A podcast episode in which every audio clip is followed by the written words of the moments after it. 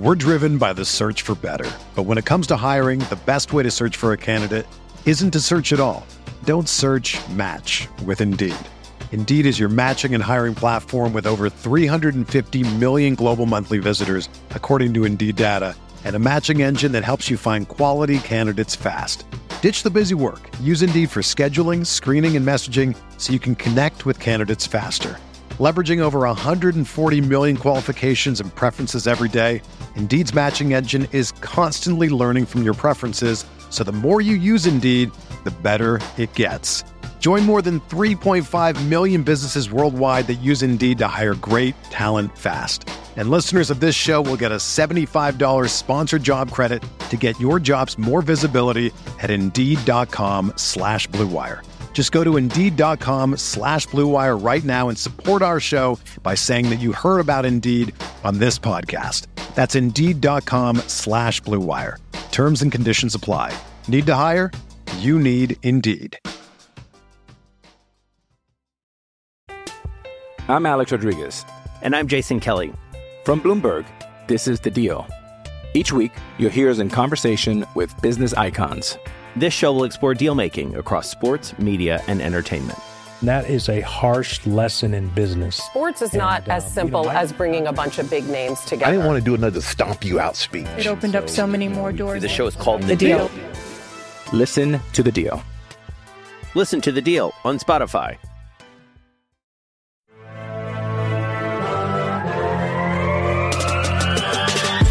Twenty minutes a day, 365 days a year.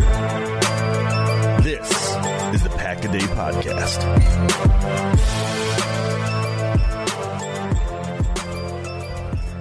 What is up, everybody? Welcome into Pack a Day Live. Thank you so much for being here. I'm your host, Andy Herman. You can follow me on Twitter at Andy Herman NFL. I think at some point we may have a couple guests pop in here and there. I let a bunch of people know all of like five minutes ago that they could hop on if they want. So we'll see if we get a couple people in from time to time. We did just have some breaking news. This isn't what I was necessarily going to expect to talk about, but sounds like Jamaal Williams is a New Orleans Saint. So uh, Saints and former Lions and Packers running back Jamaal Williams have agreed on a three year deal. So Jamaal Williams, officially a Saint, easier to swallow, I guess, than a NFC North team. Maybe not as ideal as an AFC team, but Jamaal Williams, a member of the New Orleans Saints. That is clearly not what anyone here is uh, is here to talk about. We obviously want to talk about the huge, huge implications of what Aaron Rodgers talked about on the Pat McAfee show today. Full transparency, uh, I was at work all day. I had the opportunity to watch the entirety of Aaron Rodgers' interview. I just got home, gave the kids spaghetti, came downstairs, and I'm here right now to talk about it. Obviously, I'll be answering your questions as we go along here, uh, but I, I've got no notes. I've got no nothing. I just kind of want to talk about this entire situation just based on what has happened, what's transpired, and you know where we're sort of at moving forward with the Packers and the Jets and how this trade will likely transpire.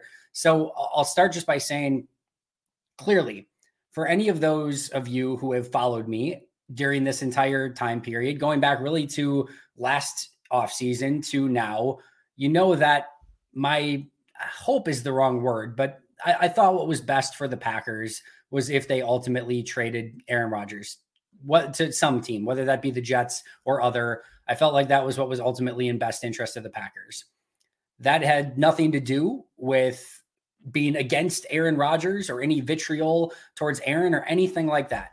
Um, he is one of the absolute all time great football players. He is one of the absolute all time great quarterbacks. He is one of the absolute all time great Green Bay Packers.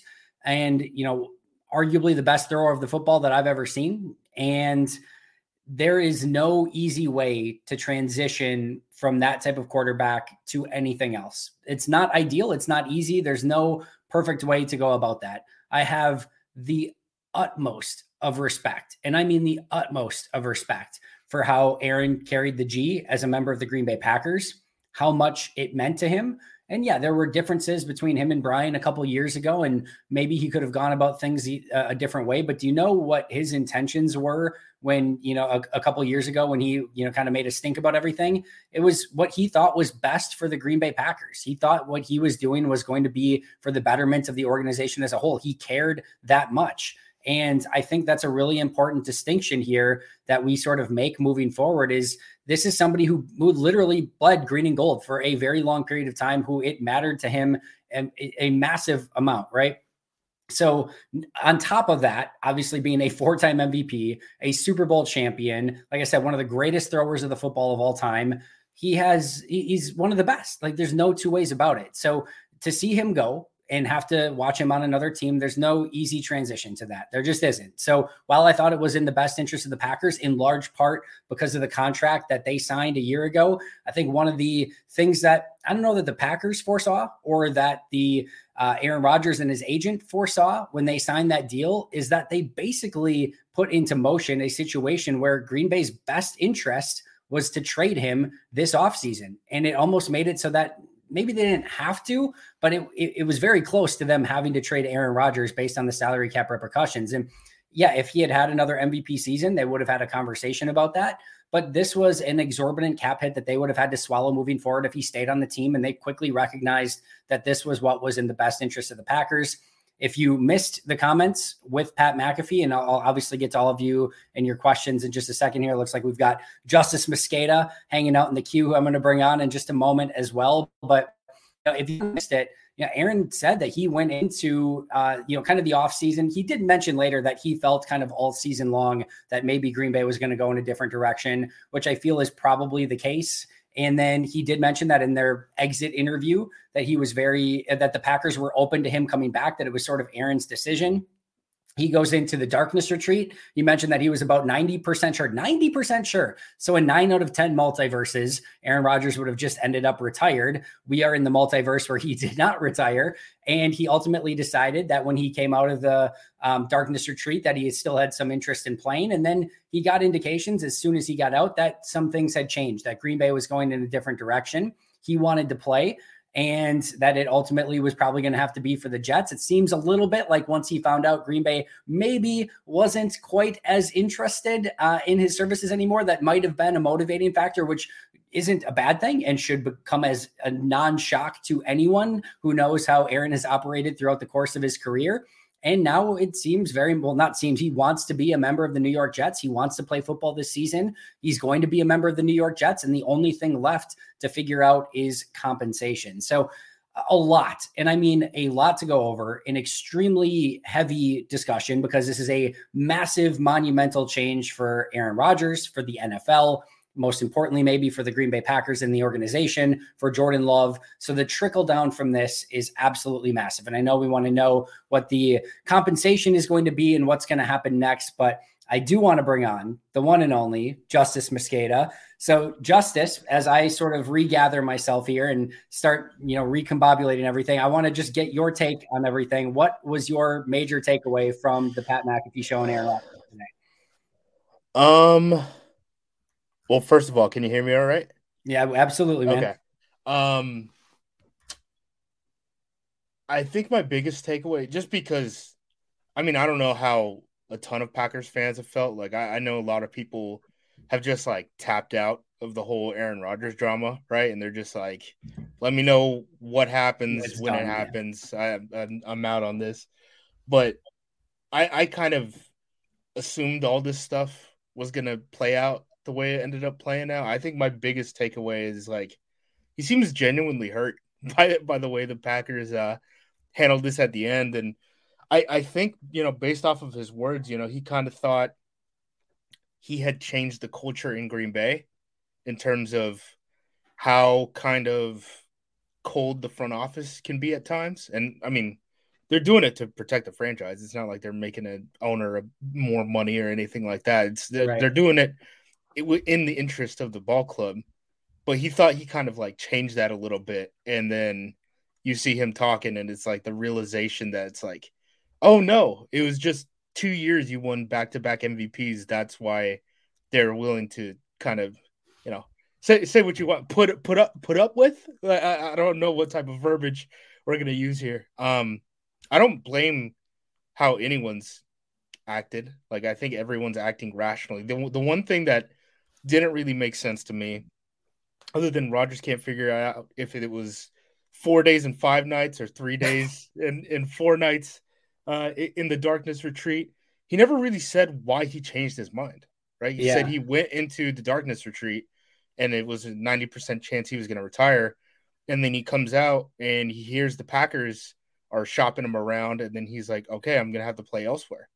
What, what happened in between there that led you from going from basically, you know, on the doorstep of retirement to wanting to come back? I mean, I, I know a lot of people are like, well, the Packers, you know, they're, they're treating him wrong on the way out. The, the way I kind of see it, and I it might be a little cutthroat, but like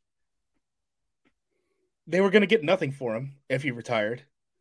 And if they pissed him off enough that he wants to keep playing, now at least they're going to get draft picks. Like if if there wasn't really it doesn't seem like there was ever really an opportunity for him to return other than between the time that he left the darkness retreat and whenever he got those text messages from players around the league that he said, you know, let him know that he was being shopped around.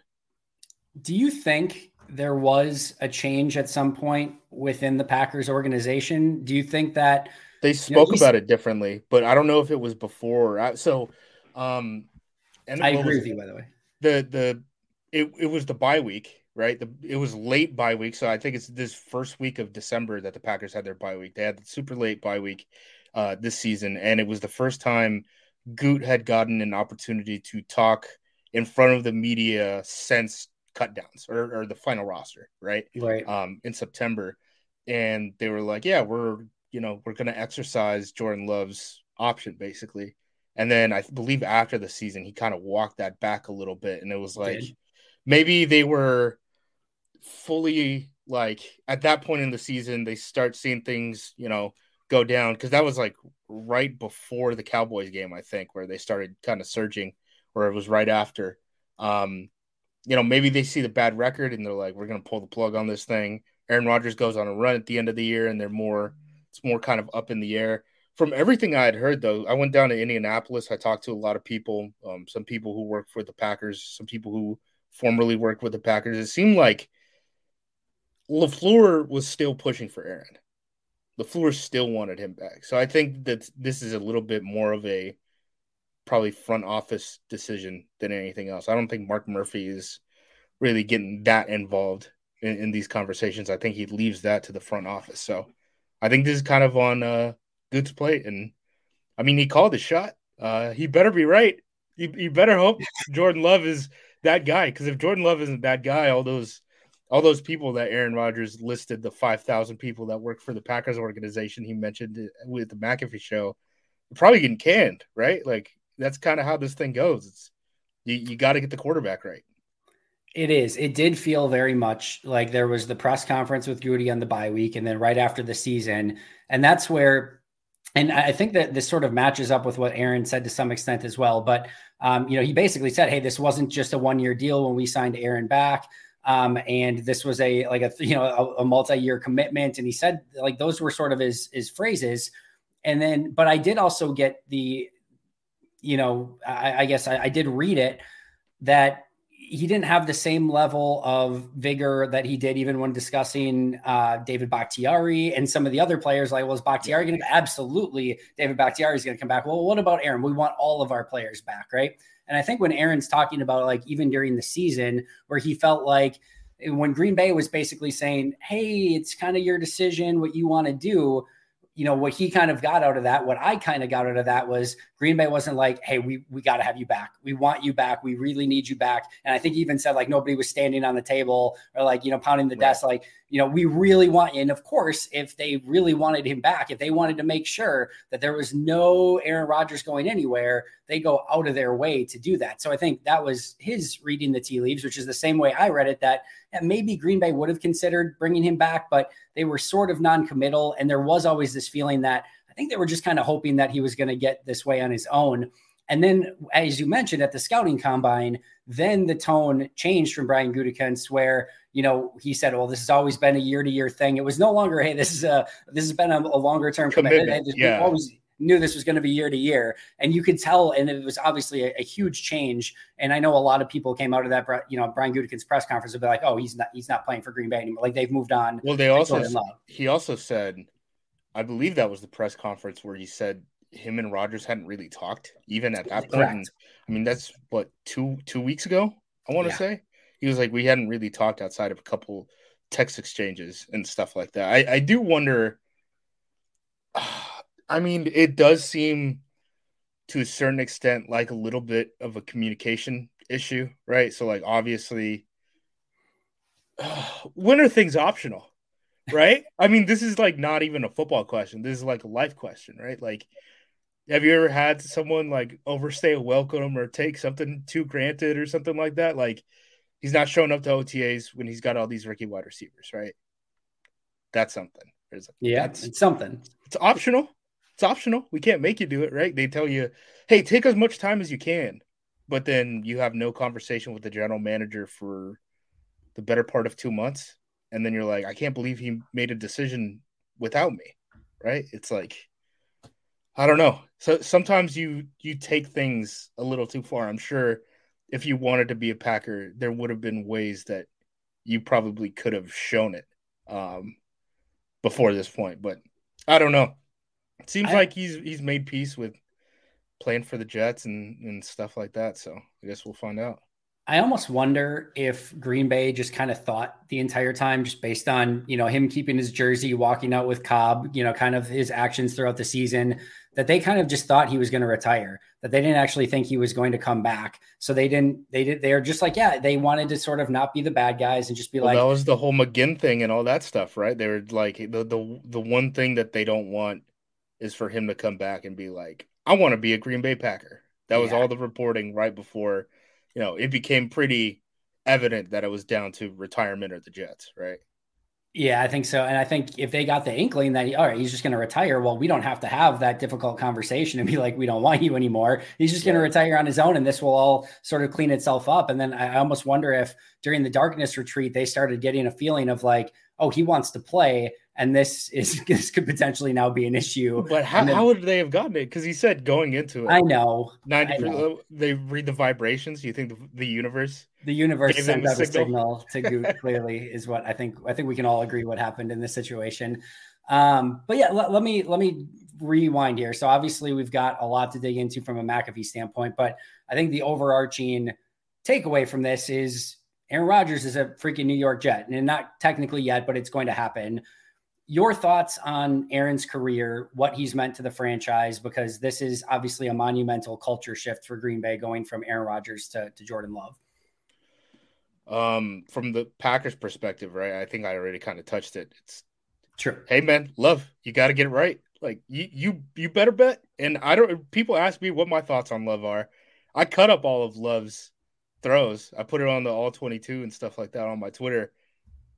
He's got like sixty passes in his NFL career. Yeah. You, you can't make a judgment off of that. Like there, this is one of the instances where it's like, yeah, the coaching staff and the front office, like they know way more than we even have access to, right? Just by seeing him in practice. So that's a tough one for me. Um, as far as his fit with the Jets, I think it's really interesting because it's like, so he's still going to be touch and go year to year, right? Oh, I for would sure. assume. I So think so.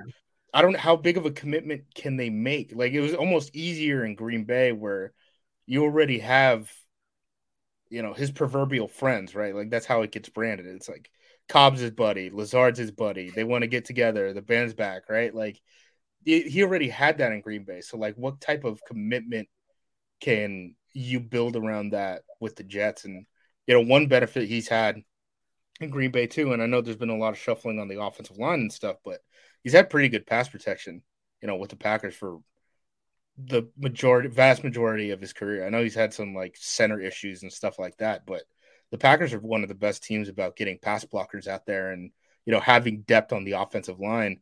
We've seen, I, I think, the one place that you could see him actually decline outside of like you know the couple of games that he was like clearly battling his his thumb injury and stuff like that was his legs. So his legs are going down. You better be able to protect it.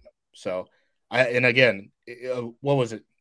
Uh, yesterday there was a report that he was out there recruiting some Offensive offensive line. linemen. It seemed like it's Jake Brendel from what I could have been. I can gather. Uh, the the he's an interior guy for uh, the 49ers. Um, but yeah, I mean that's that's going to be the biggest one to me. I think it's like build a solid offensive line around him and see what you can do. The other thing is Miami's loading up. I mean, they just added Jalen Ramsey, right? Like they got they just paid a backup quarterback like ten million dollars to make sure that they can make it to to the playoffs. Unlike this past year, um, where where they faltered at the end uh, in the wild card round, and then you have the Buffalo Bills. So it's like there's a chance like they do all this for one year, and they still finish like third in the AFC East.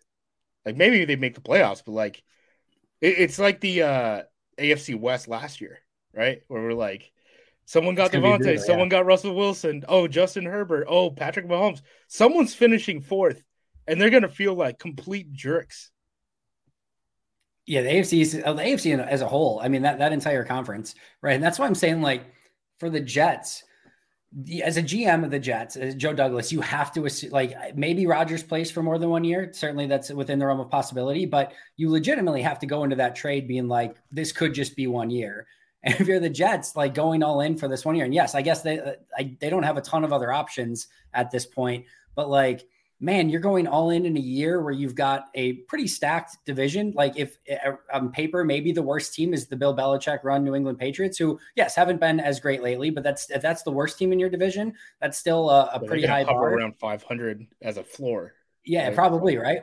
And then in the, in the AFC North, probably still Lamar Jackson, Joe Burrow. Uh, we'll see what happens with Lamar, obviously. And then you've still got Herbert, you've still got Mahomes. Like th- this is a crazy freaking conference. The Jaguars could potentially take another step. Like there, I'm actually. I know a lot of people are like just so dead set on, and we'll talk about compensation here in just a second of like what Green Bay is going to get, and I, like we really need pick 13, but like next year's first is actually semi interesting where like you are a potential Aaron Rodgers like thumb or ankle or knee or something away from that team being like maybe very bad, like maybe very Denver Broncos ish from last year. I was surprised how little cap space they had. Because I know they have talent, but a lot of it's young talent, right? Right. I didn't realize that they were in such a cap situation that like you know, Aaron Rodgers like twenty million dollar cap hit or whatever it's going to be after the trade. Like they needed to move things around to even make room for that. Um, the counterpoint I have on the Jets though, Robert Saleh. Do you guess his record uh, with the Jets right now? I would two assume years. it's been how many? Two years? Two years. Two years. It was what like a couple games, or like a game below 500 last year. I don't remember the year before that. I would assume I don't know, maybe like maybe 500? 11 and 23.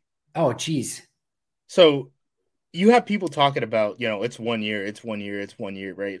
And we, we talk about it this way with athletes where you're like, once you're in that position, you have to maximize your value on that second contract, right? And stuff like that. It's the same thing like once you get a head coaching job. Like For once sure. you get a head coaching job, you hold on to it as tightly as you need to. So if you're like on the proverbial hot seat, right? Him and Joe Douglas, because yeah. you you flunked the draft pick of Zach Wilson, like doing this Aaron Rodgers trade could be the difference between you being a defensive coordinator next year or you getting an extension as a head coach. And yeah, that's millions and millions and that's literally tens of millions of dollars of difference. Like you're completely changing your career net worth, right? So like that's where I start looking at like this move only makes sense for the Jets because of the desperation, right? Everyone else would look at. I mean, heck, Lamar Jackson's on the market right now as we speak. You can give up two first round picks and give an offer sheet to Lamar Jackson. Like, it would make more sense long term to make a move like that than trade a first plus whatever for for Aaron Rodgers. So, I'm glad you brought that up. I will readily admit that one of my weak spots more often than not is that I, in the back of my mind, consistently expect every all 32 NFL franchises to operate like a sound of mind franchise that's doing what's in, what's in the best interests of their specific franchise, and that is actually more rarely the case than not. Like almost every team in some capacity is doing things to either save their job or because the owner's meddling in things. Like there are very, very few franchises that are actually operating in the right way that they probably should be. So I forget that that desperation from keeping jobs and general not forget, but it just, I, I, I don't know, it just doesn't trigger with me sometimes. But you bring up that desperation point, right? which clearly becomes a precursor to the compensation discussion, which everyone wants to get into, and everyone has very differing viewpoints as to what compensation is going to be for Aaron Rodgers. I'll just I'll let you take the floor. Your gut feel as to what you think Green Bay gets in return, or what this trade could potentially look like. Um, if you would have asked me 24 hours ago, I probably would have said a second and then some adjustable uh, draft pick for 2024. So yeah, you know this this year's second from the Jets, and then a 2024 pick that would uh, you could do weird things with it, right? Like you could say, like, hey, if you make the playoffs, it goes from a fourth to a third. If you win a Super Bowl, it becomes another second, right? Or if he comes back, then it becomes a first, right? You could do things like that. So it's like based off. It, there's conditions tied to it. I would have said something like that probably 24 hours ago, and then you get the Schefter report. They're looking for two first round picks. Then you get the Pelissero stuff where it's like they're not looking for that exactly, but you know they still need uh, compensation is what's holding this whole thing up. And then you you get Aaron Rodgers just flat out saying like the ball's in the Packers court. They're playing, you know, they're they're digging their heels on draft compensation. So I I would assume if because if it's a second round pick, you're just like screw it, we'll get it done. Like so, for example, right last year, and every everyone just it uh talked about it this past weekend because uh or this past week because Darren Waller got traded. Thanks for confirming the reports that we had a year ago. Um right. Darren Darren Waller was originally part of the trade for Davante Adams. It was supposed to be a first in Darren Waller. Um, there's a there's a league rule where a player on a franchise tag can't be traded for another player if that player hadn't signed. So Davante hadn't signed his franchise tag, right? So the Packers send it into the league. They send it back, and they're like, "Hey guys, this trade actually can't go through." The Raiders and the Packers argue, and they're like, "Well, would Waller have been a third round pick or a second round pick?" At some point, the Raiders just end up saying, "Screw it, send the second round pick." Right? Like we're gonna get Davante Adams. If it was screw it, send the second round pick. I think Aaron Rodgers is a Jet right now. Right. So I think there has to be a first round pick involved. Based off of the reporting, I'd be surprised if there were two. Um, because even when Schefter talked about it, it was almost in the past tense, right? Like the yeah. Packers are looking for two second round picks, so or two first round picks. So I think it's probably a first, and then probably I think you still want the 2024 to be some sort of conditional because I think you want to protect yourself where you're like, if Rodgers does come back, I would sure want more compensation, especially if he's playing at a rate of like $60 million per year and you're willing to pay that. I think that's the, the conditional thing is really, really interesting. I, I do, I am more leaning towards like, I don't know. I go back and forth. Like, I, I think a second and a conditional is what maybe seeing. Maybe they're just working on the conditions of that pick. I would um, already set the pit If if those were the terms, I probably would. I would have done it already. Like, shouts if to you were both, or if you were in who's. Uh, I mean, I don't know if I would make the trade if I were the Jets, to be totally honest. But it if, if, you're Green Bay, you're saying. Yeah, if I were Green, I would have blinked already, right? Like I, am with you. Goots, diamond hands holding strong. I'm get, I'm getting more draft value out of you. I probably would have blinked. So, so more power to him. But yeah, if it were a, anything like a second and a third, you're trading you're trading away a guy who's making sixty million dollars this year. I totally. Darius Slay just got released right? Like Jalen that guy can still went, play Jalen football. Ramsey went for a third. Yeah, exactly. So like it, it's not all about the player; it's about the contract too. And Rodgers' contract is weird in that you're paying for it in the future. Like I don't even know if the Jets want to do that, but they also don't necessarily have the cap space short term to just say like, yeah, we're just going to assume that sixty million dollar cap hit right now. So, do you think? That, I want to come back to this in a second. Do you think any of the Packers dragging their feet? Do you think there's any chance that Aaron asked for a player to go along with? Like, is there a potential player that the Jets would want too? That Aaron's like, I got to get this guy too, and that's what Green Bay would potentially be dragging their feet on. How do we? What is this? Sixty nine? yeah. Is, that how we would do it? Um, I think it would have been Bakhtiari, but once they did the salary conversion, that's out of the window, right? Completely I mean, out. They could do so, it June first, but they can't do it before then. I mean, there's not even that many movable. Like the way the Packers have just pushed everything forward and maximized their cap space this year, just to kind of like keep what's left of this team kind of together moving forward so that like the draft picks can fill out the rest of the roster, like there's not that many like what can you do? You could trade Darnell Savage, you could trade Rashan Gary, and is that it? That might Yeah, be there's it. not there's not much. Yeah. Everything else puts you above the cap once you get to the, the 53, and then you get into tricky spots where you're you would basically have to like cut guys making like a million and a half and then backfill it with like UDFA. So if that was the decision, it should have been made way earlier. Like it's just not feasible at this point. it would just be great if like it came out like the Aaron just demanded that Bo Melton came with him, and the Packers were just like, "Nope, we're not. We can't do it. We can't send Bo Melton along." Um, yeah, there's not many people that make sense. Like you could argue, like maybe like a Jon Runyan Jr. or something like that could be probably shipped, but like that's one, yeah, that's one. But even then, no- you're not you're yeah, not I mean- fighting over it, and I don't think the Jets are making a big stink over it at that point. So no, I'm with you. Bakhtiari would have been the one that would have been in the conversation, and based on the restructure, you literally, the Green Bay literally can't do it prior to June 1st. So Yeah. yeah, there's just not much they can do there. speaking of teammates, if you're Bobby Tonyan, Oh, how are I you know. Feeling? Bobby. You didn't Poor make the wish list. You didn't make the wish list. Everyone Well, else was- got on there. There was no wish list though, Justis. There was no wish Oh. list, even though they're they're signing all the guys off of said wish list. There was- is doubling, tripling down on ESPN as we speak about the wish list. amazing.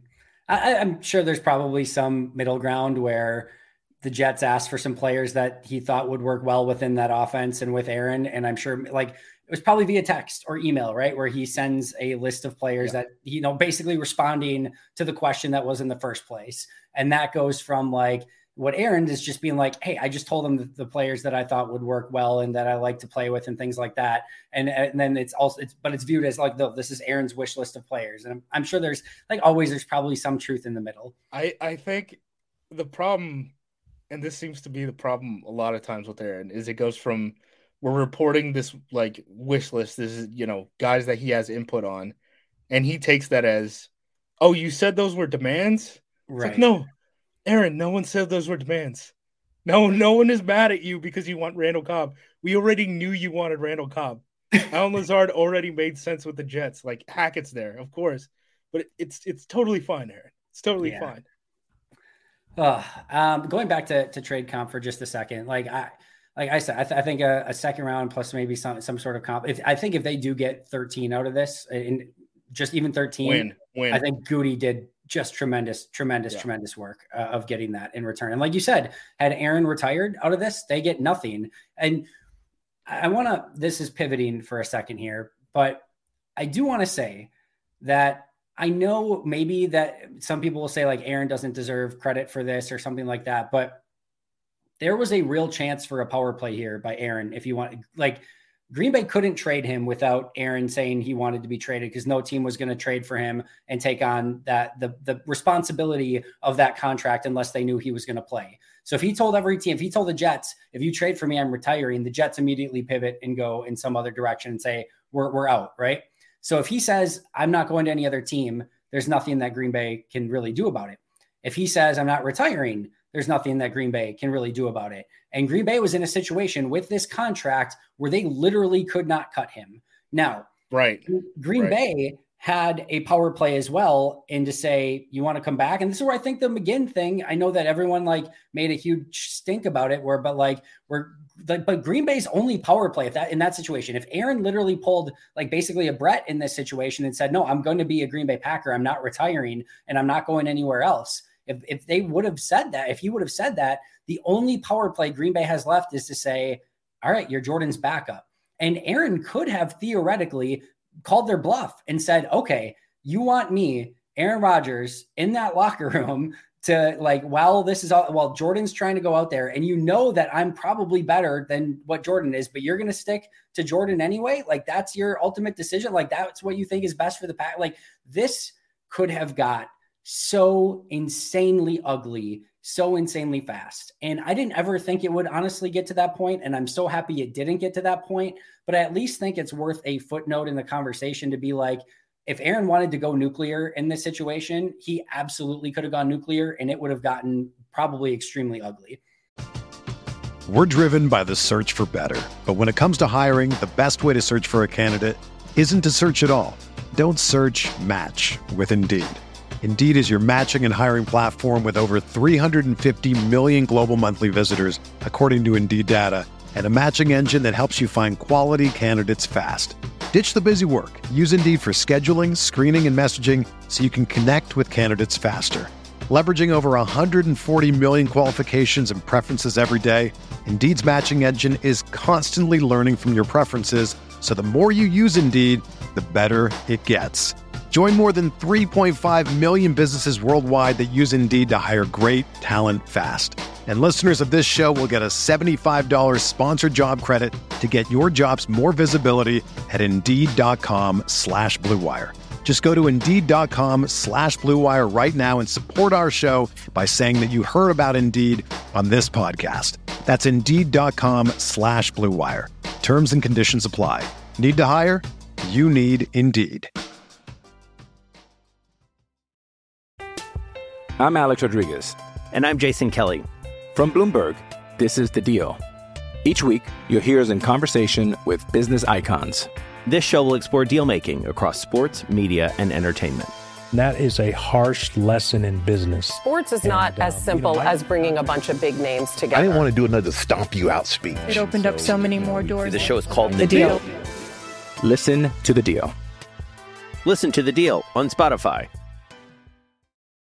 Yeah. So for the people out there who don't follow the contract details super specifically, basically Rodgers' options are already fully guaranteed, right? So if the Packers be on on top of what is it like a forty million dollar cap hit for the uh the money that is he was, he's already been paid but was like pushed forward in terms of the accounting, right? The dead cap.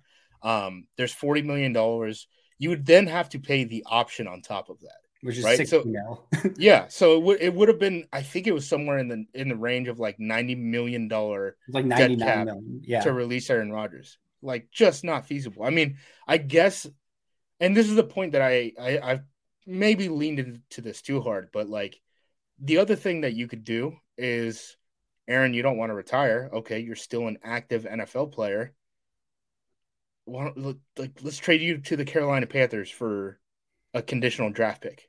If you play, we get it. If not, we don't. You're off our books. If you unretire, you're going to be in Carolina. Like that's that's something you can do, but I think that's like that's worst case scenario. That's like if if this thing goes down to week like near week 1 of the regular season and I don't think it's going to. No. That's like the like parachute where it's like, all right, get out of this contract, like rip it. And, and I know right before we came on, uh, uh, Rob Demovsky had uh, posted, uh, he was just on a hit on ESPN and basically saying like, this is going to get done. It doesn't seem like it's like that big of an, uh, you know, anything to overcome at this point. So there is a legitimate, I think, hope and belief that this will hopefully get done sooner rather than later. Like, I don't think it behooves anyone at this point to drag this out too long. It's bad for Aaron. It's bad for the Jets. It's bad. It, it's at minimum, at least not ideal for the Packers to continue to string this along. So I think Well, it's in- not inside- good for the Packers because what there's five quarterbacks in this draft class, four quarterbacks. I can't remember. Um, Right. Well, four top guys, yeah, and then Yeah, I mean- it depends what you think of Hooker. Yeah, it's not good to get the uh, Jets' gears rolling. Right, Thinking, you're thinking yeah. about Aaron Rodgers. Keep thinking about Aaron Rodgers. Keep thinking about Aaron Rodgers because if I mean if they go, what other options do you have? I mean, you go back to I mean the, the Raiders. You know that was the other team that he basically mentioned in the uh, the McAfee hit. So um, they've already, they've already added uh, Jimmy Garoppolo. So who, who knows if they would even be in the mix again? Carolina was the other team that was reported, right? They've made a phone call about Aaron Rodgers, and now they've moved up to the first overall draft pick. So they're obviously going to take one. So, um, yeah, becomes really tricky. I, I I think if you're looking at hard deadlines, like there's a couple things that could change. So basically, if the Packers are holding steady, right? If they're digging their heels, like Aaron Rodgers said, it's basically just a waiting game on seeing when the Jets are going to blink, right? The only things that change between now and the regular season, right? We have the draft, So that's when, you know, draft compensation would go from 2023 picks to 2024 and you have no idea where those are going to go, right? There's no promise in 2024 it's going to be the 13th overall pick, right? Um, plus you have to wait another year. Then you have June 1st, which then is, you know, will split his cap hit if he ends up getting traded and split that dead cap. And then the last thing would be week one, which is when his uh, bonus needs to be exercised or not. So those are kind of the timelines. I know they're like pretty far out. I mean, the nearest one is what in like six weeks is the draft. So yeah, I don't know. We're just waiting for the Jets to blink at this point, I guess. I hate to uh, cut us off from a very in depth Aaron Rodgers conversation, but we have some breaking news, Justis. The Packers, per Mike Garafolo, have agreed to terms with long snapper Matt Osrich, Osrich, Osrich, something like that, formerly of the Rams. Osrich wins a ring in LA and heads to Green Bay on a three year deal. Justis, the Packers, as a uh, what all pro long napper. I'm sure you have some long snapper takes. What do you have any takes? Do you have any film on Matt Osrich? I'll I'll figure out something for the site, but I can't even spell this guy's name. Are you O-Z- kidding me? O or Orzech O R Z E C H. Oh my goodness. Um, I I don't know that much. I mean, I would assume. I mean, this is kind of funny because it's always like everyone always makes fun of LaFleur for keep signing guys off of that McVay tree as coaches, but now he's doing it with players. Um, you know, obviously Rich Bisaccia probably has some input there. Um, but they, they, the long snapper from not this past year, Jack Coco, right? He he was a guy that they brought up uh, yep. through tryouts and stuff. But the year before, the long snapper for the Bojorquez year had come from the Rams too if I remember correctly. Oh, I, I, I forget who I already forget who the guy was after Hunter Bradley, the guy who allowed the block, well, helped allow the block yeah. punt, and the yeah, we yeah. don't talk about that. So I think that he lost the camp battle to this Osrich guy. So, gotcha. I don't know. Seems like he's Steven been in Wirtel. the league yeah, for, for a while. Steven Wirtel, but yeah, uh, yep. Nice to see that they actually address. Like, I think Rich Bisaccia has the most pull in the building now when it comes to free agents. Like, the he got the assistant head coach uh, title yeah, yeah, added to him. Matt LaFleur, look over your shoulder, man. Uh, he, he was the, he was the only guy they brought back. Basically, is Keisean Nixon, returner slash special teams guy. Their first free agent sign. How well, how just, how dare you? Tyler Davis got resigned. Oh, that's right. That's right. Well, I guess he, technically he's a special, special teamer. Yeah, that's fair. That's fair. Oh, that's amazing. Um, although he might be tight end one by default also right now. So, um, but uh, yeah, I, I, do like that they continue to address it. But how just how picture perfect is it that on the day that we find out Aaron Rodgers is traded to the New York Jets, that the biggest for like their first foray into free agency for the Green Bay Packers is a long snapper. That's just beyond poetic and perfect. I think how many have we lost? Oh no, we're still in comp pick range because we're minus yeah. one now because Jarran Reed and Allen Lazard. I always forget that. That's one part I always forget is that it's not just about the contracts; it's also like the volume of players yeah. in and out. I just saw Bills fans going nuts because apparently they're they signed a they signed a returner themselves, Hardy from the Saints, and that might end up costing them the third round pick that uh, they would lose for Tremaine Edmunds, and they're all going nuts. So my gears started going. I'm like, wait, do we still get the fourth or fifth round Jarran pick Reed. for for, yeah. for Lazard? And I forgot about Jarran Reed signing with the Seahawks, which more power to him. Good job for keep finding work. I don't know how you're doing it, but. So let's transition to uh, away from long snapper, uh, but let's transition to what's next for Green Bay. Obviously, we know Jordan loves the quarterback you don't really have a you know an established backup quarterback so they're probably going to need to do something there probably need you know via the draft. But as just like a sort of philosophical standpoint for the next couple years here as jordan loves your quarterback they don't really have money to spend in free agency. They can get a long snapper here and there and they can do a couple things uh, to, to improve the roster. But um, what, what's your sort of philosophy on what green bay should be looking to do over the next couple seasons? Oh man that I mean, just keep adding talent. I mean, I, I, think they have a good core. I think you can keep guys like, you know, Jaire, Rashan Gary, um, Kenny Clark. Like those guys are going to be staples. I think the offensive line right now is really set. I know, I know people look at like Bakhtiari's expiring contract, not this upcoming season, but the one after it, right? Um, but they have like 12 offensive linemen under contract that they like rostered on their 53 the entire year. I, I, I think you just want to get better at the skill positions, right? And just keep drafting well. I know I know that sounds dumb, but like a- avoid some of these bad fifth year options. Don't Darnell Savage again, and uh hopefully the arrow is just trending up on guys like Wyatt and Quay Walker. I, I, totally agree. I think it's about just acquiring young talent that is going to continue to appreciate. I don't think that this is like a full rebuild situation where they have to tear anything down or trade guys away. Let, let me follow up with this as well. NFC North right now, who has the best? I'm not saying the best team, all right, but who has the best, like young-ish core of a roster? Because I look at Green Bay, right, and obviously Jordan Love is a huge mystery box that we just don't know yet. But like Jordan Love, who knows what the long term is on AJ Dillon, but they're probably going to draft a running back anyway. But Christian Watson, Romeo Doubs, Zach Tom, you know, Jon Runyan Jr. We'll see what else they do along the offensive line. But you're, Rashan Gary's a core guy. You've got Wyatt, you've got Clark, you've got Slaton, you've got Quay, you've got Jaire, you've got Stokes. Like that's not a bad core to start off with. This like, and I know like the Bears and the Lions have got like some of these young up and coming players, but when you talk about like top tier talent that's still at least like in or near the prime of their career, like Kenny, Rashan, um, obviously we'll see what happens with Christian Watson and just how good he can get. Jaire Alexander, like there is a Elgton Jenkins. I didn't even think I mentioned him the first time. Like there is a really strong core to this team still. Yeah, no, I agree. I mean, we'll have to see how I mean, the Bears are get, about to get a bunch of draft picks, right? They so the, the, they got they got to find guys too. Like yes. it doesn't necessarily equate into something. It right. should. I love what they're doing. If you're not from a Packers standpoint, but like from a just team building standpoint, they're doing a lot of things the right way.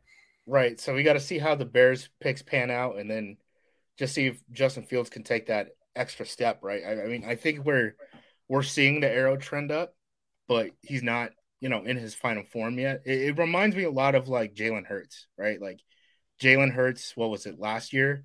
Had the playoff game and just completely got smothered by the Buccaneers, and you saw him take the next step, and he's dang near an MVP candidate. I think that's the worry for Packers fans with with Justin Fields. Um, and then you got the draft picks. Yeah, I, I don't. I mean, Minnesota. Everyone says they're GM smart. I'm still waiting to see it. Um. And then the Lions, I like Jameson Williams, but you got him on a discount because he was injured. Outside of that, like I know the, the like the pass rusher from Jackson State was a nice find and stuff like that, but I don't see too many game breakers. Even Hutchinson was a little disappointing for me relative to expectations coming in this year. So yeah, the top end talent in the division. Yeah, I mean, it's like you know, you still have Justin Jefferson in Minnesota. I really like Christian Darrisaw. Yeah, he's like, about to get paid. Yeah, he is about to get paid big time. Excited, too. excited for that. And Kirk, money yeah. management. Let's go. They're in no man's land, man. The Vikings are in no man's land. They're in a really weird spot. I'm I'm very happy as a Let's Packer go. fan with where the Vikings Pr- is. Princeton hey, economist, figure it out. Is uh is Chris or uh, is uh is Kirk getting guaranteed money too? Like, please, please, God, let him get a five year fully guaranteed money and let, let us let us have that man into the, the division for the next five years as our young prince Jordan Love flourishes to the top of the division once well, again. This week they just pushed his money forward, right? They they salary yep. converted him, so now he's gonna have a dead cap hit moving forward and even more leverage in contract negotiations to get that number down and get an extension. Jacob, is mm-hmm. that a celebratory the saga is over drink or what what do we got there? is the saga over? Is it no, over? What's what other what other weird? You know, the, the funny thing about all this is everybody's been making the same jokes all week, right? Like Aaron Rodgers down to this last second. What other weird things are going to happen? Like, what's the weirdest way this can end? And so far, it's all been pretty like amicable, right? I mean, yeah. give twelve give twelve credit. I thought you know your people are going to give him a hard time and, and whatever. I thought he was really good today. Uh, it, you know, for the most part, with what he said, you know, gave his flowers to the city of Green Bay, to Packers fans. Oh, very, very specifically did not mention two names. I don't think he said Matt LaFleur's name, and I don't think he said Brian Gutekunst's name, which is funny because he talked about Sam Seale being a scout on that staff. You know, the staff is different. Nobody is there anymore from from back then. Uh, Goody's been there since 1998. so uh, he was there. He was there as a scout when they drafted Aaron Rodgers. So I thought that was a very notable omission from his uh, from his speech that he gave today. And you know, honestly, can you fault the guy? I mean, he got he just got fired, right? He just got fired. Right. You give you give the credit to you know all the people that you love, all your coworkers, the people that you did it for, and you kind of want to say, "Hey, boss, screw off." Right? I mean, I don't blame him for wanting to be that way, and I don't blame Packers fans who, you know, there's a there's a, a major not a majority, but there is a a faction of Packers fans that are very much like, how could you do this? How could you do this to our guy? Um, so it's it's going to be interesting, and I think you know going back to the celebratory drink, Andy, this is just the beginning. Like, we're just getting started, man. We are just getting started, so it should be fun.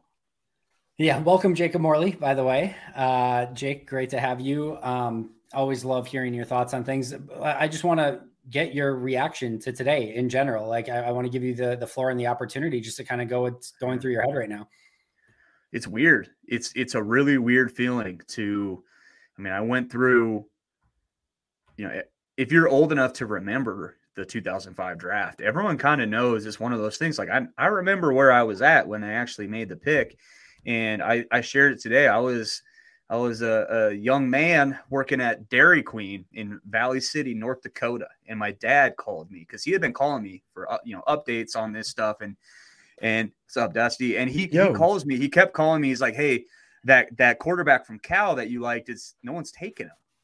And I'm just kind of, oh, that's weird. Well, keep calling me because that would be cool. Like I was, I was on board before they even took him. I was like, that'd be kind of cool if they took him. Um, and so he calls me and he and he just goes, they took him, hangs up the phone, and I was just like, oh my god, like he fell all the way down.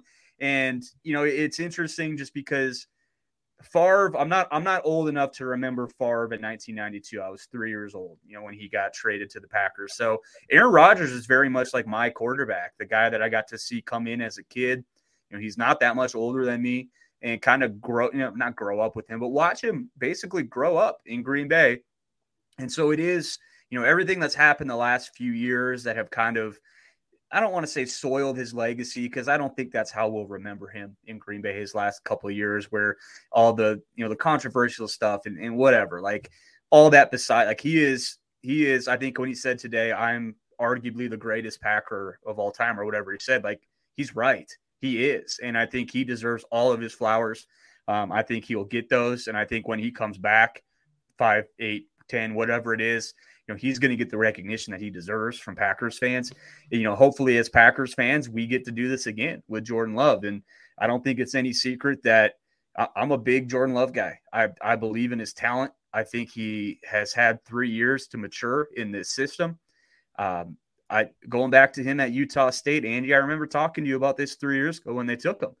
Like he he's got stuff on tape that you love. He's got stuff on tape that you don't love, but he, there's just something about it there is something about him that just makes you excited. He's got that factor, that it factor, whatever it is. Um, and is it quantifiable? No, it's not. This could blow up in their faces, and if it does, guess what? They're all getting fired, and and, and that's fair. That's just the business. That's how it goes. But I believe I believe in the kid, and I, I have. And just you know, the Philly game this last year is just kind of what you thought he was and what you think he can be. Now, can he do that for a 17 game season? We're about we're fixing to find out, right? So um, I think it's just going to be really interesting, and, and I'm ready for that that jolt. And as a fan, and, and I got I got to go soon because I'm actually recording with Dorf here at seven. But uh, I'll say this: as a fan, there was no period of time that I thought was more fun being a Green Bay Packer fan than when Aaron Rodgers finally surpassed Brett Favre in those those Vikings games where he came back to Lambeau. You know, the Desmond Bishop pick six, uh, the 2010 run that they made going to the Super Bowl was so much fun because it was so you know in your face to all the to all the haters and the non-believers the people that didn't believe in Aaron Rodgers and he had you know in 2010 he announced loudly to the world that the Packers made the right decision and will we get that again with Jordan Love? I don't know. I, I believe in the kid's talent. Like I said, I have no idea if we're going to get that again. Odds would say we're not, right? Odds would absolutely say this isn't going to happen the third time in a row. And and the other fun thing about that, it doesn't need to for the Packers to win Super Bowls. You know, it, Jordan Love doesn't need to be Aaron Rodgers for them to be a Super Bowl contending team. He needs to be good. He needs to be like a top 10, top eight quarterback in the NFL. But I think he's got all the talent in the world. I think he can do it. Um, but yeah, I appreciate you guys having me on. Uh, enjoy, enjoy the rest of your guys' time together. I'm going to sign off. And if you guys, if anyone wants to come hang out, if anyone wants to come hang out over at the Gold Zone at Game On Wisconsin, Westendorf and I are getting started at seven. We're going to be doing the same thing. So appreciate you Appreciate guys. you. Talk to you later. Love the plug. Before I get to Dusty, just real quick, I was uh, I was eight years old in '92 uh, when uh, Brett Favre. I was at the game where Majkowski got injured and Favre came in through the touchdown to Kitrick Taylor.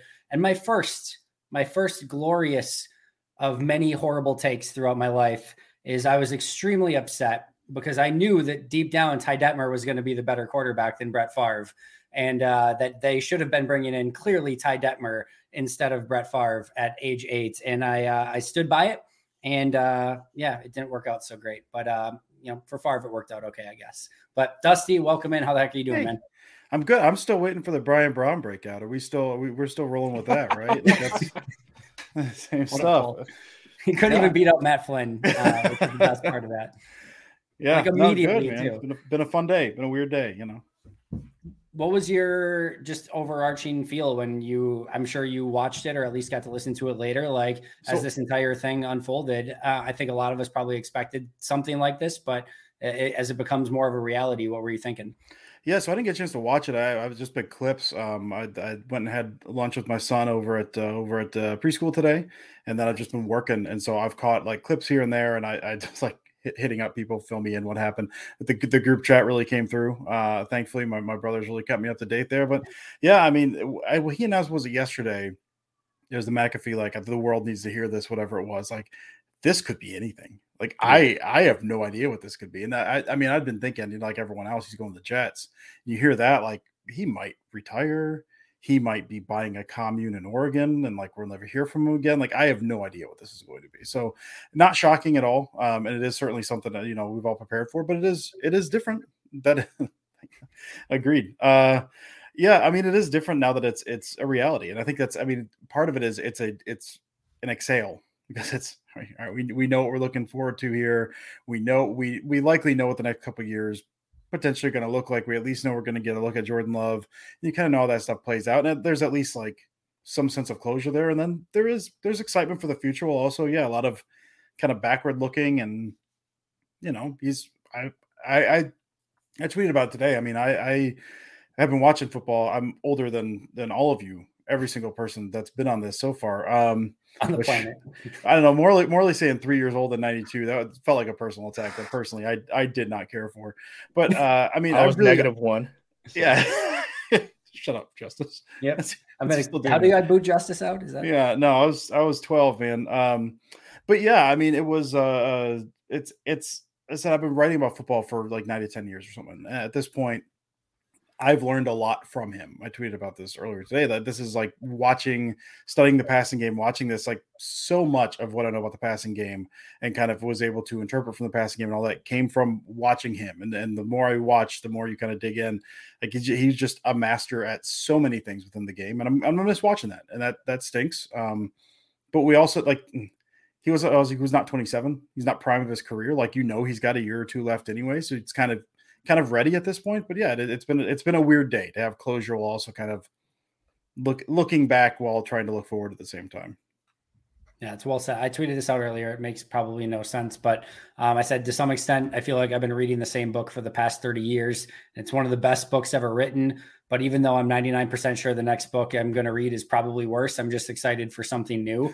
And it just feel it just feels like new. And I was talking to my friend about this. Was actually a Bears fan, which I, why I have a friend that's a Bears fan, I'm not entirely sure yet. But um, where I basically said like it's it's been like a constant state of competing at the insane highest level for, for basically 30 years, which came with three Super Bowls, two Super Bowl wins, seven MVPs, multitude of playoffs, some of the most gut wrenching, heart twisting, no human being should have to experience uh, as many of these playoff losses as we've had to experience uh, at times in those situations. Very, very, very few non winning seasons, very few frustrations, few head coaches, all those sort of things through 30 years, but a constant state of, you know, competing, which I would not trade for anything. And I would gladly take another 30 years of that. But it's just like, there there have been so many different journeys that other NFL fans have had to take mm-hmm. where it's either you know you have these ebbs and flows or like have we have we experienced a top 10 draft pick? Uh when was the last top 10 draft pick? That hawk? Hawk or raji aj right? hawk i guess Raji? aj hawk. Yeah i was gonna say raji, raji yeah so like hawk was five. Like I don't I haven't experienced not, not that I'm excited for it, but like I don't think I've experienced the top five draft pick in my lifetime, or like at least like there's different journeys that you take as a Packer fan. And obviously winning and winning a Super Bowl is the best of those journeys. But like I said, it's almost just like a different chapter that I'm whatever happens, I'm just intrigued to kind of see what's going to happen next. I don't know if that makes sense. Maybe I'm just an idiot. I think both of those things could be well, true. It, well, and one of the things I mean, this is a conversation I've had as well is the, the idea of like the whole the, because the argument that always comes up is 30 years and two Super Bowls, which well, I was alive for both the Super Bowls and they were awesome, and those mm-hmm. are like their memories of those I carry with me for forever. So like, yep. that's more than that's more than some franchises have. Cough, cough, Vikings. Like that's like I don't that like I'm fine with with that. It would have been nice to have had more, but the idea of I think there's so much more than obviously just winning Super Bowl. Thankfully every single season, with the barring a couple, you go into it knowing we at least have a shot. It's going to be entertaining. Like the the ability to watch season after season of entertaining competitive football that didn't always end well. Like you said, those scars, man. I was I've I've been able to insulate myself from them somewhat. Now I just I'm numb, and so I I don't feel anything anymore, which is awesome. You guys got to try it, man. Uh, but but the the fact that like you've got okay, they didn't win this year. That sucks you've got a thousand a thousand different things. Uh, that's the, the during the, the week to week was enjoyable at the very least. Absolutely. you're not waking up every morning as like a browns fan for multiple reasons at this point going this week's gonna suck and then you watch it anyway. Like that's terrible and maybe we'll enter into that. Maybe that's this period. I have no idea but the fact that we've had 30 years essentially of it's going to be somewhat enjoyable and i know we're going to go into every single game and at least something interesting is going to happen and we've got a right. chance every season I mean, a lot of fan bases don't have that, have not had that. It's, it's something that I, I definitely do not want to take for granted. Uh, That's well said. I think when we've had, you know, guys like eh, Brett Favre and Aaron Rodgers, like not only, not only like winning uh, and having a chance every Sunday or not even, you know, eh, having a, a playoff chance, a puncher's chance at a Super Bowl almost every single year, but going into every game being like, something spectacular could happen today. Something like some throw that I've never seen in the history of the NFL or like like any of it could happen for the past 30 years. And like there was just there's so much about it from the wins to the the throws to the plays to the making insane plays with their feet to just all of it. And end of an era doesn't necessarily do it justice. And it's not just one era right? Like we could be closing the door on 30 years of hall of fame quarterbacks. Like that's, that's a hell of a run but it all of it has a, a huge weight to it and it feels very monumental today. Mm-hmm. Uh, we should probably wrap things up here. We're heading on about an hour here, and I, I want to, you know, especially Justis. I know you've been here the whole time. I get out here, but Justis, just kind of final thoughts on the day. Final thoughts on Aaron Rodgers, the New York Jet. Um, just last thing, like w- one thing I do hope because we we uh we were talking about this earlier about like giving Rodgers his flowers on the way out and stuff like that. I do kind of hope they get some sort of like conditional 2024 pick for him that is like based off of like how far they go in the playoffs or something like that. So fun. it would be nice to just like be able to like keep track of an AFC team, you know, when, when right? the Packers aren't playing. Yeah, exactly. Just keep tabs on them a little bit, and you're rooting for them. You're not rooting against them, like you know mo- most most situations. You want a team to tank, but you can keep watching Aaron Rodgers. You get a draft pick that adjusts to how far they go in the playoffs. Like that would be nice it would be kind of cool. Eh, I mean, not in its entirety, but like it would be kind of cool if, like, let's just say the Packers got the Jets first round pick and then there was a conditional pick in 2024. But the condition could be anything from like if the Jets win the Super Bowl, you get a first round pick to if the Jets lose or like only win four games, like the Packers actually owe them a pick. So like you have this like sliding scale of like this could be anything depending. So like every Jets game is like even if they're like you know, four and eight at some point, like getting to that fifth win is like super important so that like Packers Hang don't banner. Exactly. So like, either way, when when Favre was a Jet and they got that conditional pick uh, in return, like it was so much fun. It, it was fun cheering for Favre as a Jet in general, but like the fact that the better the Jets did, the better that pick had the opportunity to be, like that was just an added bonus on top of it. Uh, Dusty, any final thoughts on anything today? No, man. Like I said, it's it's uh it is it's weird. I, I mean, I say like it's closing the door It's the next chapter, which it, it is, but it's still like I don't know, man. Un- Until like the trade is actually through, I'm still gonna be like I don't know, man. Like uh, I, Oh it's going God. to go through, but man, like I'm always I'm gonna be on pins and needles a little bit. What's up, Tom? Uh, What's going on, guys? but yeah, it's uh, I don't know, man. I'm I'm very curious to see what happens next. I've watched enough of Jordan Love to be curious about what happens. All ranges are on the table, man. If he comes out and just lights the world on fire, like I knew it, and then if he comes out and throws like six interceptions in the first like six quarters, like I also knew that. So every everything's on the table, and I'm excited to see what happens next, man. Tom freaking Grossi, how the heck are you doing, man? I literally just hop off GPS and I just saw your DM. So I was like, oh, okay, I'll hop on. I literally just closed the browser for StreamYard and I was like, I'm just going to open another one. This is amazing. We were just about to close shop, but now that you're here, I don't know how we could possibly Oh, do okay, bye. that. See you later then. Uh, Yeah, no, that's it. Tom Grossi's here. All right. Thanks, guys. Bye. Yeah, see you guys later. Uh, Tom, your, your thoughts on today? Um, I'm really happy that I can sleep now because I legitimately haven't gotten a full night's sleep in about a month. Like legitimately, like th- I made a stupid skit like last Saturday of like a Packers fan waiting for Aaron Rodgers and like my hand is out of the shower like with the phone and stuff. Like even today, I'm shampooing my hair. Got to get in the scalp. Shampooing my hair, and I'm literally like, okay, washing my hands and like sticking out of the shower and like, okay, it didn't happen yet. Like legitimately, I've been doing that nonstop for about a month. So there's a little relief just for I that so much. I feel that so much. And like there were, of course, there were like so many days that like I would have been immediately able to live stream. And then, you know, today wasn't one of them, but at least as soon as something happened, I was at least aware of it and stuff. But like, man, there was days where I'm like, I, like you said, like I need to go take a shower and I'm not sure if like, of course it's going to break. I was, I went to the Bucks game on, on last Thursday and I'm like, I'm like, oh my God, this is for sure going to break uh, during the Bucks game. And then it snowed. So we had to stay overnight. I'm just like, this is a nightmare. It was, it's been crazy. This is my not. It snowed here pretty heavily, and I had to like shovel three times yesterday. I like did my walkway, then ran inside and like checked my phone. ran out, did like half my driveway, ran back inside and checked my phone because it's it's one of those things that it it it requires almost like that level of insanity because it's such a franchise altering event. Like it's not just like oh like we got a long snapper like which we did. Like also it's a not like franchise altering event. it's true. It's accurate.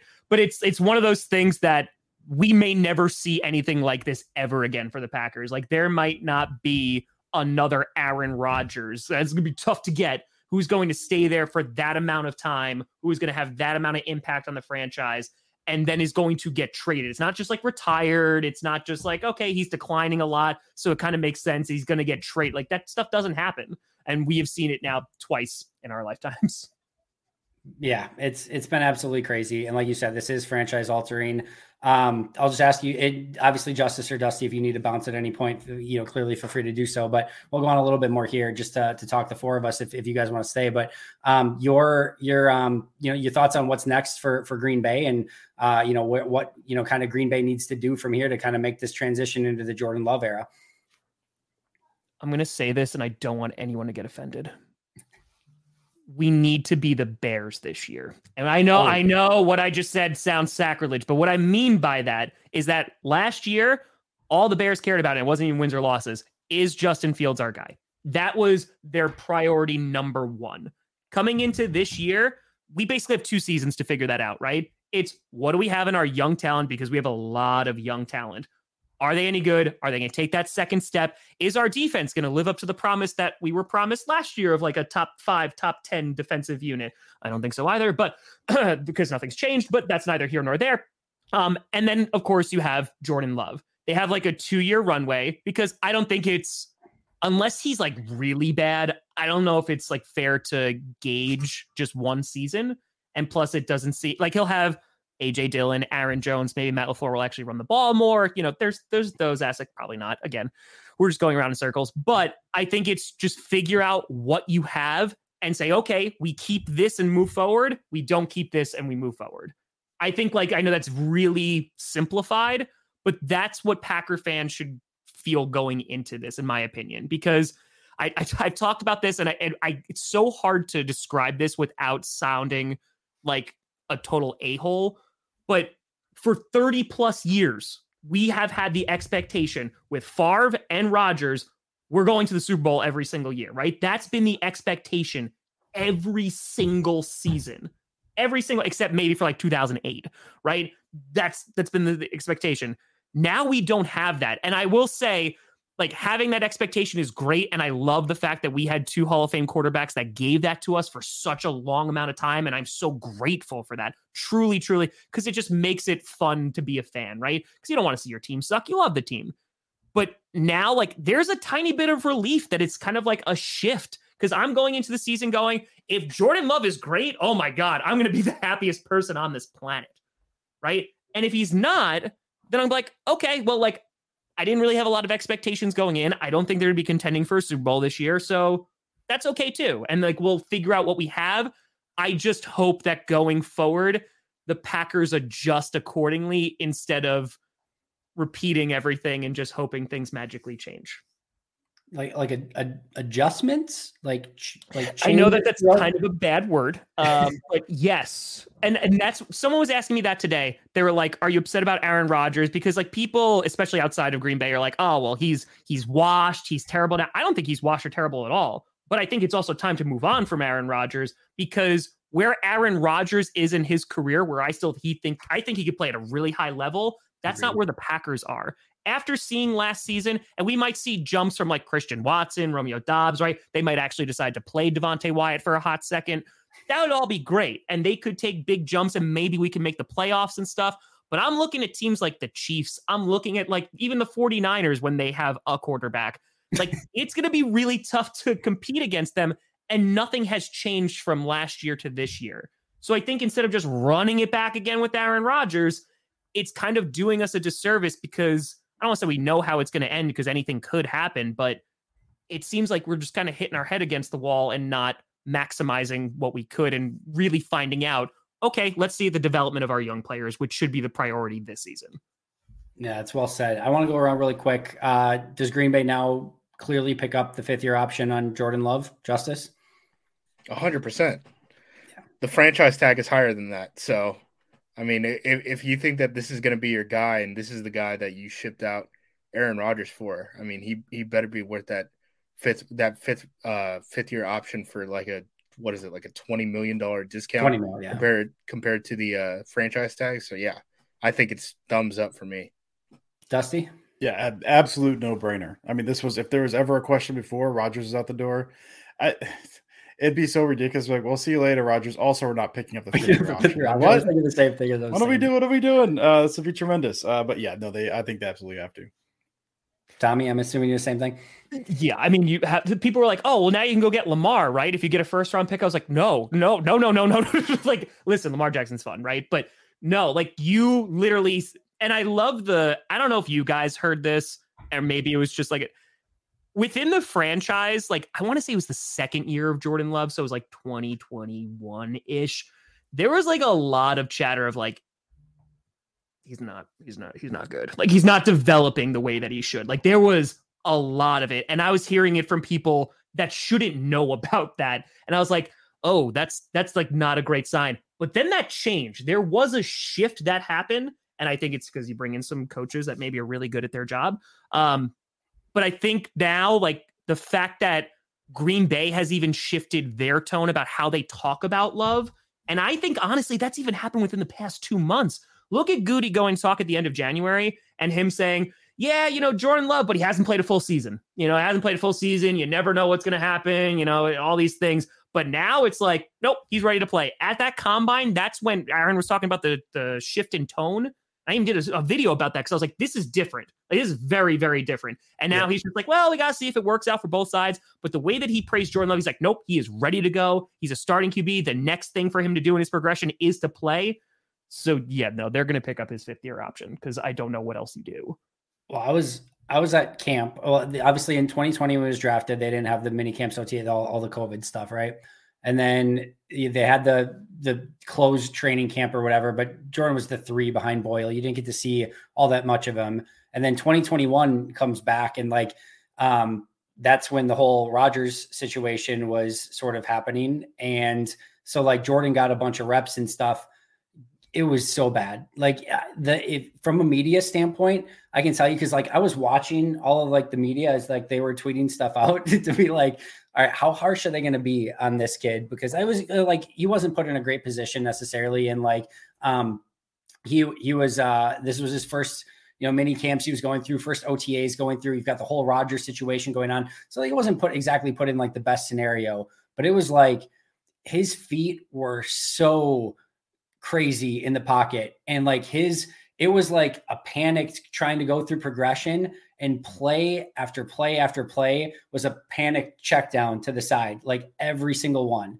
And then I remember it very clearly because there was one day, I don't know if you guys remember this, but there was a day in 2021, and I, I want to say it was mini camps or uh, mini camps or training, where he just went off. And like everyone was like, "Oh my god, he was he was doing the belt." He, that was the one day I missed. That was the one day that I missed was that day, and I was like, "You've got to be kidding me!" So apparently, you know, like the one, but like all the other days was just like, "Dude, can this guy legit, legitimately throw it down the field?" Um, I think it was Bortles I think it was Bortles. I forget who it was, but I think it was Bortles who like came in one day and like immediately just like ripped like a 40 yarder on a rope down the field, which seems very weird because he's Blake Bortles. But like we had literally not seen a throw like plus 15 yards down the field in like days of camp uh, or b- before that because Jordan was just checking it down and everything. But then 2022 comes along. And to your point about coaches, Tom, like, I, I think Tom Clements has a huge, huge impact on what he did. And I think he just ultimately takes a, a, jump and a step, which was very similar to what happened to Aaron as well. It was um, it was so much fun to see just him take that command and be more um, you know you know, not as happy with his feet. Like you could just tell the time, effort, energy, work that he put in. It was it was a night and day difference.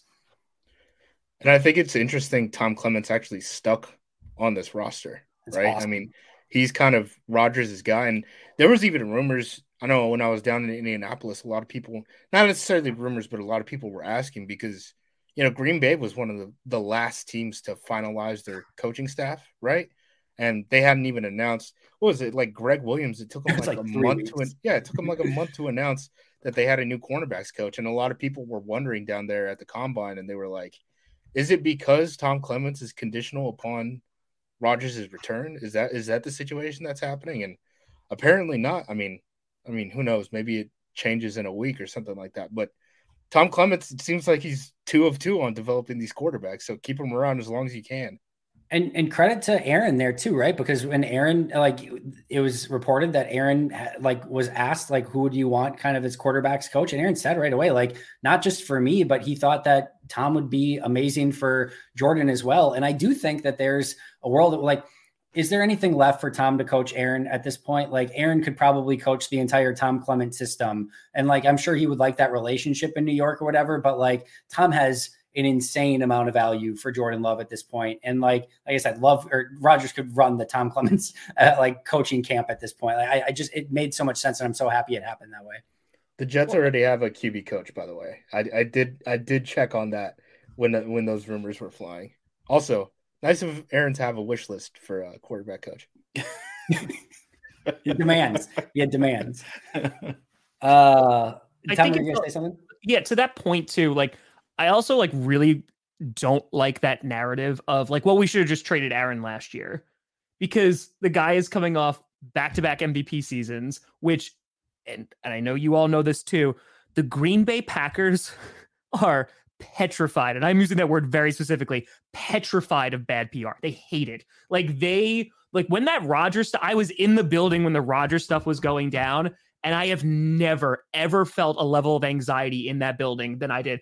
Like the amount of because I talk to Mark Murphy just about every year at this point, and the amount of well, what are you going to ask him? Like, what are you guys been talking? Do you have like a list of? I was like, this has never happened. I've been doing this since 2016 now. Like, this has never ever happened.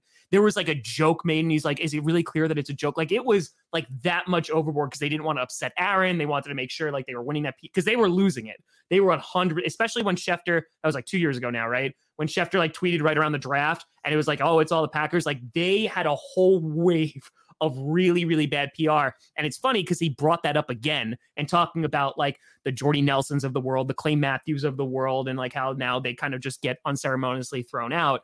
Um, and he brought that back to himself. Little jab at the uh, organization there. But my point is that he's the back to back MVP. And as we just talked about, Jordan Love did not look good.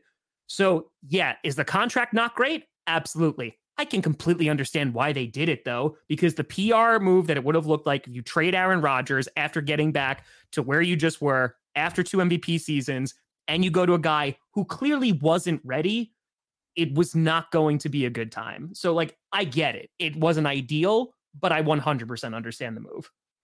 I said at this time last year that I like would have traded him, and I, I, made all the same points at the time. Even even though that that's probably the direction. Like it's not fantasy football, it's not Madden. There's a real life organization you have to run. There's a real life person behind the face mask and the number twelve on the jersey. Like there is so much that goes into that. And coming off of back to back MVPs to trade that guy you know, yeah, you know what? Draft picks are fun and it's fun stuff for us to talk about, but it's, it's a real life organization that you have to run. And uh, even if I think it was like the best thing at the time and getting a crap ton of picks from the Broncos probably would have kickstarted your next, um, you know, potential window to, to, you know, win a championship. Like it's it's just not that easy. And as we were talking about earlier, you know, with Justis, is that like these GMs and coaches, their their livelihoods are on the line and tied to who's ever most often at your quarterback position, and going to an unknown at that point, not what a lot of people want to do in that situation.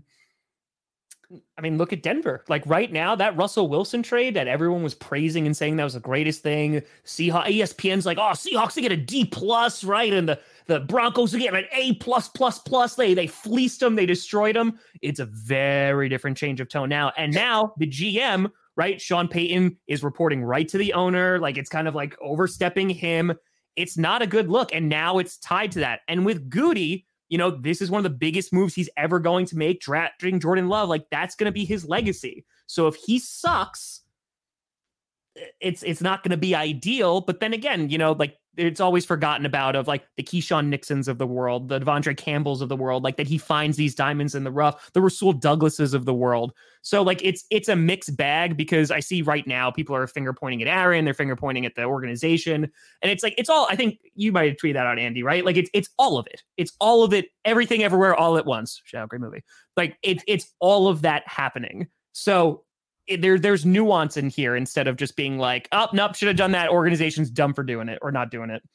Everyone's always mad at everyone all the time. Is the like we have to we have to always be upset with stuff, and like sometimes it's just business and crappy things happen. And I'm sure everyone probably wishes things went a little bit different, could have changed things. Like Justis, I think said it right at the beginning. Like I don't think anyone acted like an idiot in the entire situation. Like it's these things are very very hard very very difficult and there's no easy way to, to always make these decisions and it's just life and uh, like i feel like we um we never allow for gray area that often of just like sometimes like especially when Rodgers has been with the franchise as long as he has, like sometimes relationships just get weird after a while. Like that just is what that's just life. And there doesn't always have to be a bad guy in the situation. I think to Aaron's credit, I think he said something, you know, very similar. Now he got, he got a couple of his Aaron Rodgers isms in during the course of the interview, but overall he could have, he could have gone much more scorched earth and just didn't. And yeah, I, like I said, I think he's understood that there doesn't have to be a villain in this story. And I think that if we can keep it that way, that'd be freaking awesome.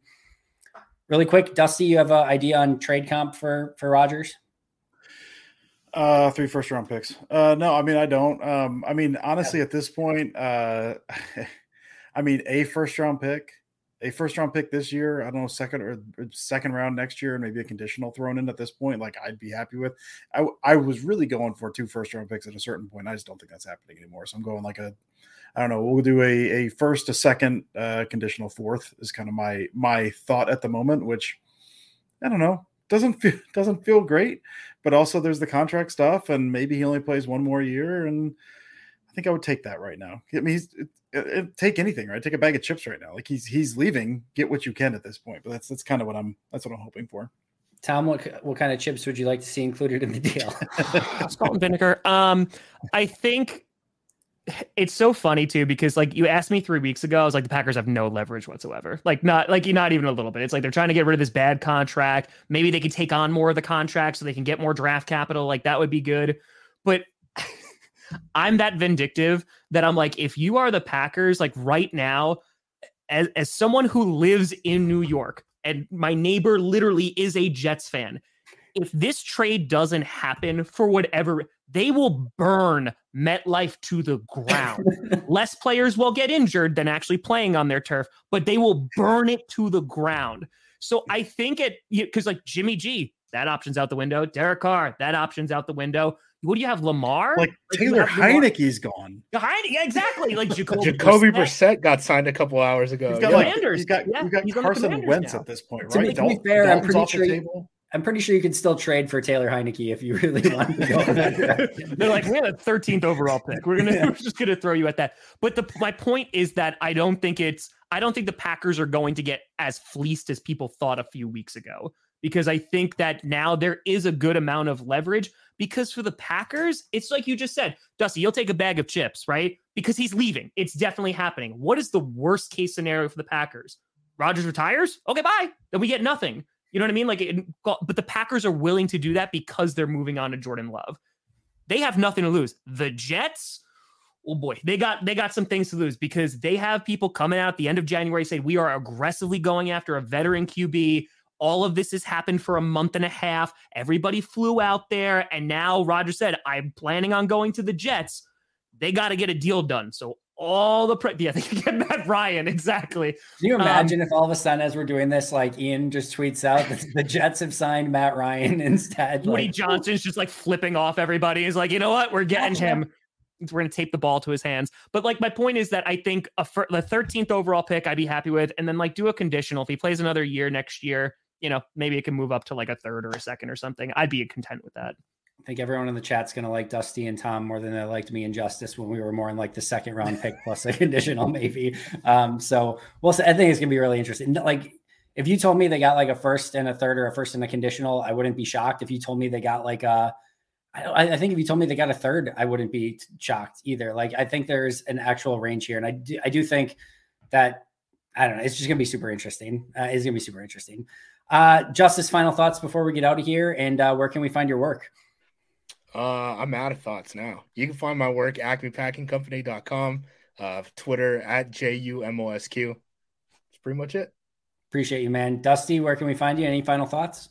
Ah, no real final thoughts. No, I'm sure I'll have thoughts at some point. Right now, I'm, I'm I think I'm drained at the moment. Like like uh, Justis, I believe I am out of thoughts. But you can find me over on Twitter at Dusty Evely. I appreciate you, man. Tom, appreciate you coming at the end. Where can we? Well, we all know where to find you, but uh, where can we find you? And what any final? I don't thoughts? have any social media. I don't do anything online, so just just don't just don't, just don't find me. Just don't don't don't find Tom. I am uh, I going to consume so many things this evening now that I can relax. Like that, that's where that's where my head's at going into this evening because now I can kind of relax a little bit. So is there is there like a new hat that gets added to the wall now that a quarterback is gone? Like is there some like passing of the like is there some sort of Grossi tradition that needs to take place I, here? I burn an old hat just to signal to the neighbors that there's a change of guard. so change we do. It's very traditional here. So Love it. I, I, really appreciate all of you for being here. I appreciate Jacob Morley for stopping by uh, for a second as well. Um, make sure to follow all their work. You can follow me on Twitter at Andy Herman NFL. You can follow the podcast at Packaday Podcast. Um, I'll have a video right up here for you tomorrow morning again, 5 a.m., bright and early. Uh, so make sure to check that out. But uh, as always, until next time, and as always, go Packo.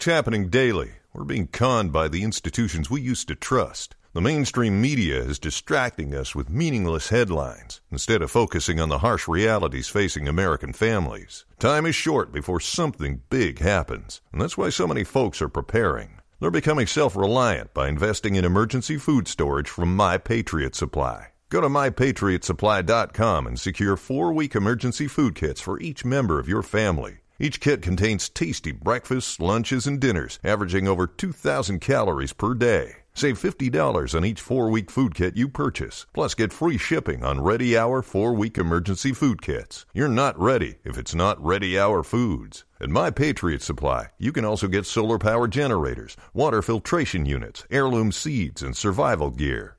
Order by 3 p.m., and your unmarked boxes ship the same day. Shop MyPatriotSupply.com today. MyPatriotSupply.com.